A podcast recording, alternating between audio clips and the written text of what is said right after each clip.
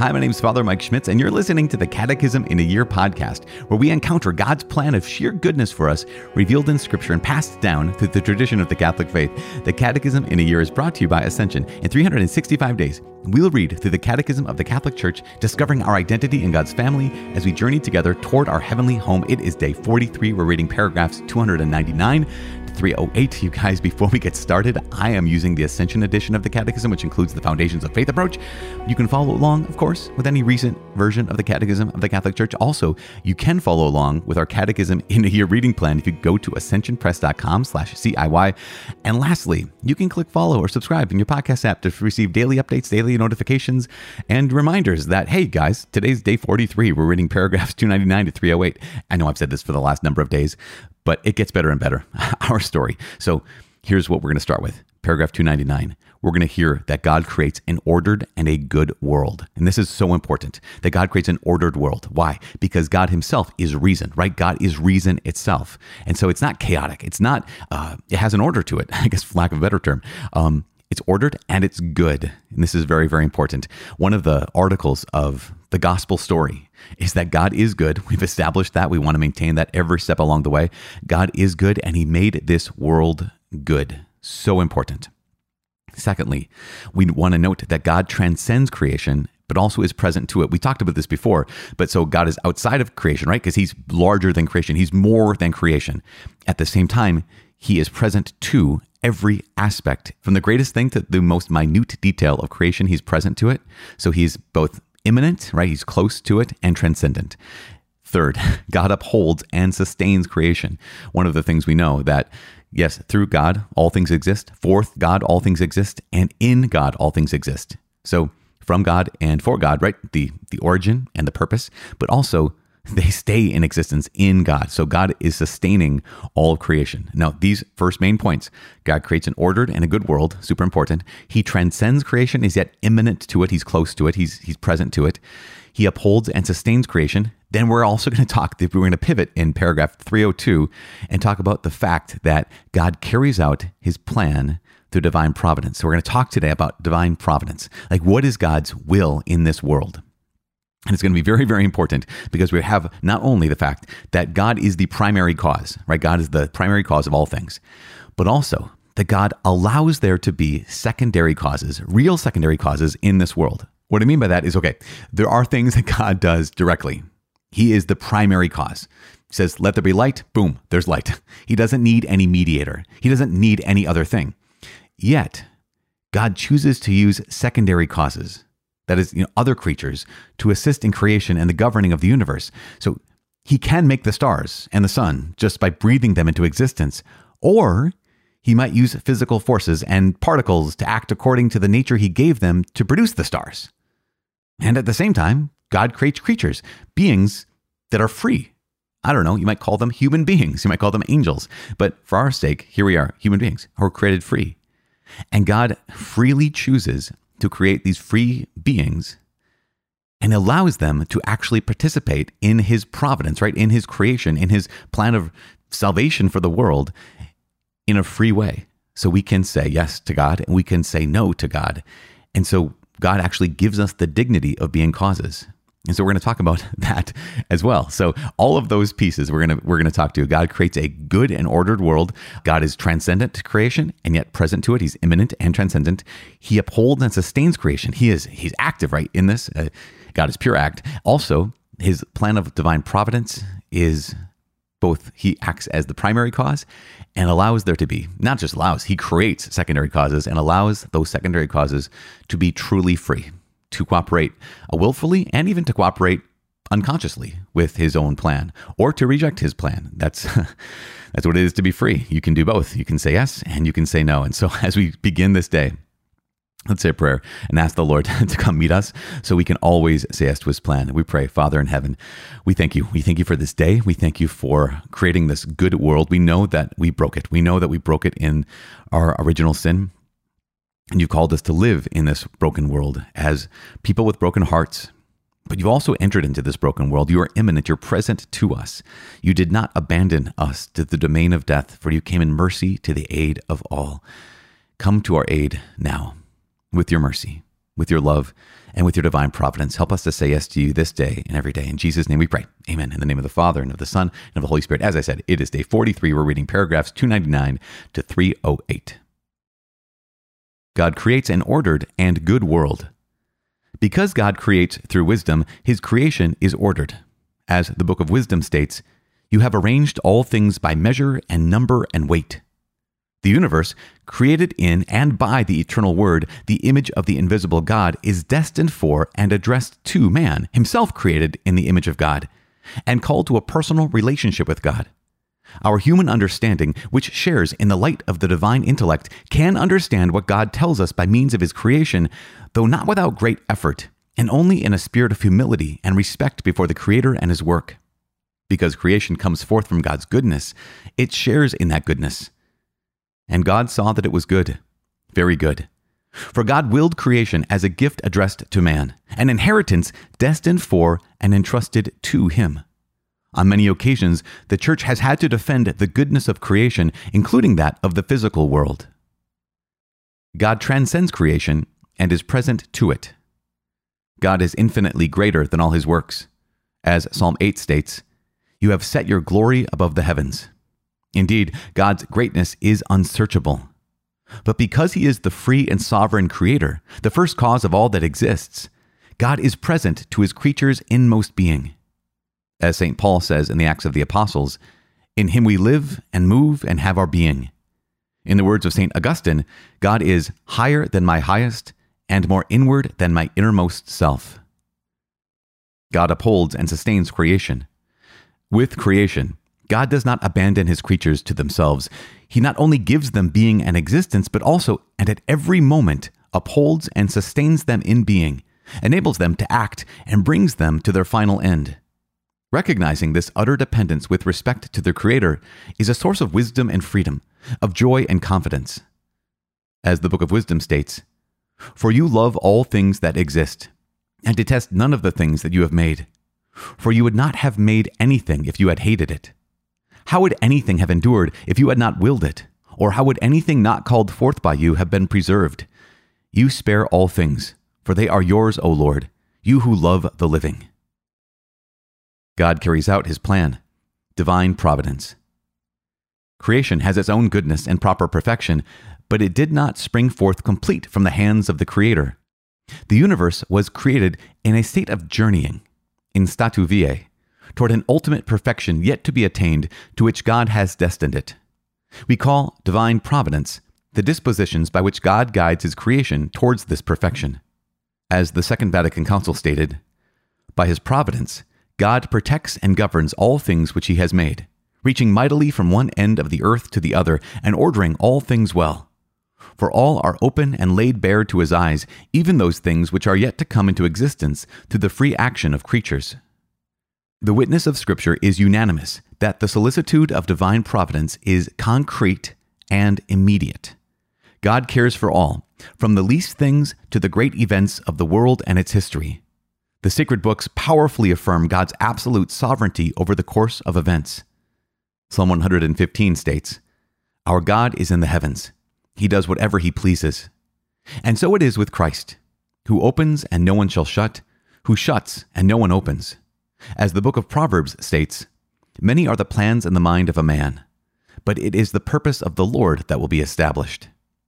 And so we see the Holy Spirit, the principal author of sacred scripture, often attributing actions to God without mentioning any secondary causes. This is not a primitive mode of speech, but a profound way of recalling God's primacy and absolute lordship over history and the world, and so of educating his people to trust in him. The prayer of the Psalms is the great school of this trust. Jesus asks for childlike abandonment to the providence of our Heavenly Father, who takes care of his children's smallest needs. As he states in Matthew's Gospel, Therefore, do not be anxious, saying, What shall we eat, or what shall we drink? Your Heavenly Father knows that you need them all. But seek first his kingdom and his righteousness, and all these things shall be yours as well. Providence and secondary causes.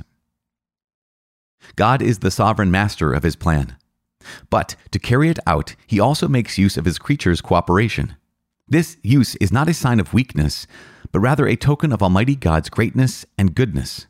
For God grants his creatures not only their existence, but also the dignity of acting on their own, of being causes and principles for each other, and thus of cooperating in the accomplishment of his plan. To human beings, God even gives the power of freely sharing in his providence by entrusting them with the responsibility of subduing the earth and having dominion over it. God thus enables men to be intelligent and free causes in order to complete the work of creation, to perfect its harmony for their own good and that of their neighbors. Though often unconscious collaborators with God's will, they can also enter deliberately into the divine plan by their actions, their prayers, and their sufferings. They then fully become God's fellow workers and co workers for his kingdom. The truth that God is at work in all the actions of his creatures is inseparable from faith in God the Creator. God is the first cause who operates in and through secondary causes, as St. Paul writes to the Philippians For God is at work in you, both to will and to work for his good pleasure. Far from diminishing the creature's dignity, this truth enhances it. Drawn from nothingness by God's power, wisdom, and goodness, it can do nothing if it is cut off from its origin. For without a creator, the creature vanishes. Still less can a creature attain its ultimate end without the help of God's grace. Okay, so I told you there was a lot today. We talked about this. We talked about the fact that God creates an ordered and good world so good, right? It talks about that. Um, even Scripture attests, not only even Scripture attests to this, but clearly our human understanding in paragraph 299 says this our human understanding, which shares in the light of the divine intellect, right? Because we're made in God's image and likeness, can understand what God tells us by means of his creation, though not without great effort and only in a spirit of humility and respect before the creator and his work. So, so there's this recognition that, as we've said many times before, that we can grasp what God is revealing to us by means of his creation. But it takes a lot of effort and we also have to have the proper humility and respect. And so there's there's this reality that here's the world that is ordered. In fact, the only thing that made science possible, I'm going from this order of the world to science. The only thing that made science possible was the Judeo-Christian vision of the world being created outside of God. What I mean by that is that we realize that the laws of the universe are not capricious, right? It's not as if, you know, the rain goes down because because that's how God wants it. It's like, okay, God created the world according to certain laws, like gravity, like physics, like chemistry. And so because we realize and recognize in Revelation that oh wait, wait, God is reason itself. In the in the beginning was the word, was logos, was reason, that God is reasonable, right? God is reason, which means he's not capricious which means that the world he created, he created according to certain laws. And that gave way, that paved the route for there to be such a thing as science because God creates an ordered and good world. Now, we're going to talk about the mystery of suffering tomorrow because um, we realize, as I said before, God is good. He made this world good, but then we broke the world. More on that tomorrow. Uh, God transcends his creation and is present to it. again, God is infinitely greater than all of his works. One of the things we need to understand. At the same time, he's so close. Remember what St. Augustine said God is higher than my highest, right? He's so, he's so transcendent. He's also more inward than my innermost self. He's so immanent, right? So close to me. Continuing, God upholds and sustains creation. Remember, deism, we talked about this yesterday or the day before, that clockmaker God, that God made this world, but then he just wound it up and, and let it go. That's not what we're holding on to. We're holding on to this. With creation, God does not abandon his creatures to themselves. Not only does he give them being and existence, but also, and at every moment, he upholds and sustains them in being. It's so good. Not only that, enables them to act and brings them to their final end. And that is realizing this should fill us with freedom and wisdom, joy and confidence, which is so important, right? That, yeah, God is helping us. He's present to us. He's not so far, He's not distant from us. And lastly, the big section we have here is God carries out his plan, divine providence. And it's so good. I mean, just to, to recognize paragraph 302 says, yes, creation has its own goodness and proper perfection, but it did not spring forth complete from the hands of the creator. That the universe was created in a state of journeying. So, those people who would say that, yeah, this universe is growing, it's developing, and, and even life on Earth, uh, the theories of it developing, the way in which it was developed, yes. Um, we don't know. I think there's some theories that it's been developing is pretty clear. I mean, it's understandable. Um, and the church says, yep, of course. While this creation has its own proper perfection, it did not spring forth complete. And that's okay. That's that's not just okay, that's reality. And that is wonderful. Because why? Because by his providence, God protects and governs all things that he's made. And so that sense of like even the process of the development of his creation is part of his plan. And and not only is is like, okay, here's you know the the planet, the stars, the galaxies, all these things that are in process, but even you and I. And that's remarkable, right? The fact that here's God who's a primary cause, like again, as I said at the beginning of this, he speaks and they were made, but also he creates secondary causes with a destiny. He created you and I with a destiny in that sense of not fate, right? But destination. That God wants us to enter into relationship with Him in the most perfect, most beautiful, beatitude way, right? And so we see in paragraph 304 that here is God's primacy and his absolute lordship over history and the world. And he's wanting to educate his people to trust in him. Again, one of the, the key emphases of the story of Scripture is not just God trying to get people to believe in him, that to believe that he exists, but to draw his people into a relationship of love. And how can love exist if trust isn't there? And so, this story of God winning our hearts back is the story of the Bible. And it's incredible. So much so that in paragraph 305, it says, Jesus asks for childlike abandonment to the providence of our Heavenly Father who takes care of his children's smallest need. That's so, so important. Now, I want to conclude today by just highlighting paragraphs 306 to 308. So important because, yes, we've said this many times today God is the primary cause. And yet, to carry it out, God is a sovereign, so he's the sovereign master of his plan. That's what it says in paragraph 306. But to carry it out, he also makes use of his creatures' cooperation. And that use is not a sign of weakness, but a token of Almighty God's greatness and goodness, because he gives us not only existence, but also dignity of acting on our own, of being causes and principles for each other, and thus cooperating in the accomplishment of his plan. So sometimes we cooperate unknowingly, unwittingly, and other times we cooperate knowingly by surrendering our hearts, surrendering our lives, by deliberately entering into his plan. This is what it is to be a Christian, right? What it is to be a Christian is to say, okay, God has called me to pick up my cross, deny myself, and follow him. He has called me to love him with everything I have and to love my neighbors as myself. God has called me to take care of the widow, the orphan, the poor, those neglected. God's called me to be true to my promises. God's called me to intercede on behalf of other people. Like all of these elements that God has called you and I to do this is not just so you and I can be good boys and good girls. It is so that you and I can participate in his plan of redeeming the entire universe. So when we say yes to the Lord, when we cooperate with his plan, when we trust in him, we're becoming causes. And again, I think it was St. Augustine or some other big time saint who once said that in what, you know, we ask the question, why do we pray? What prayer doesn't change God's mind, then why would we do it in the first place? And the answer is we pray because God hears our prayers and He grants us the dignity of being causes, which is true when it comes to prayer and it's also true when it comes to any decision you and I make in our lives. Like if we want to eat for the day, we have to go and get our food. We get to be causes.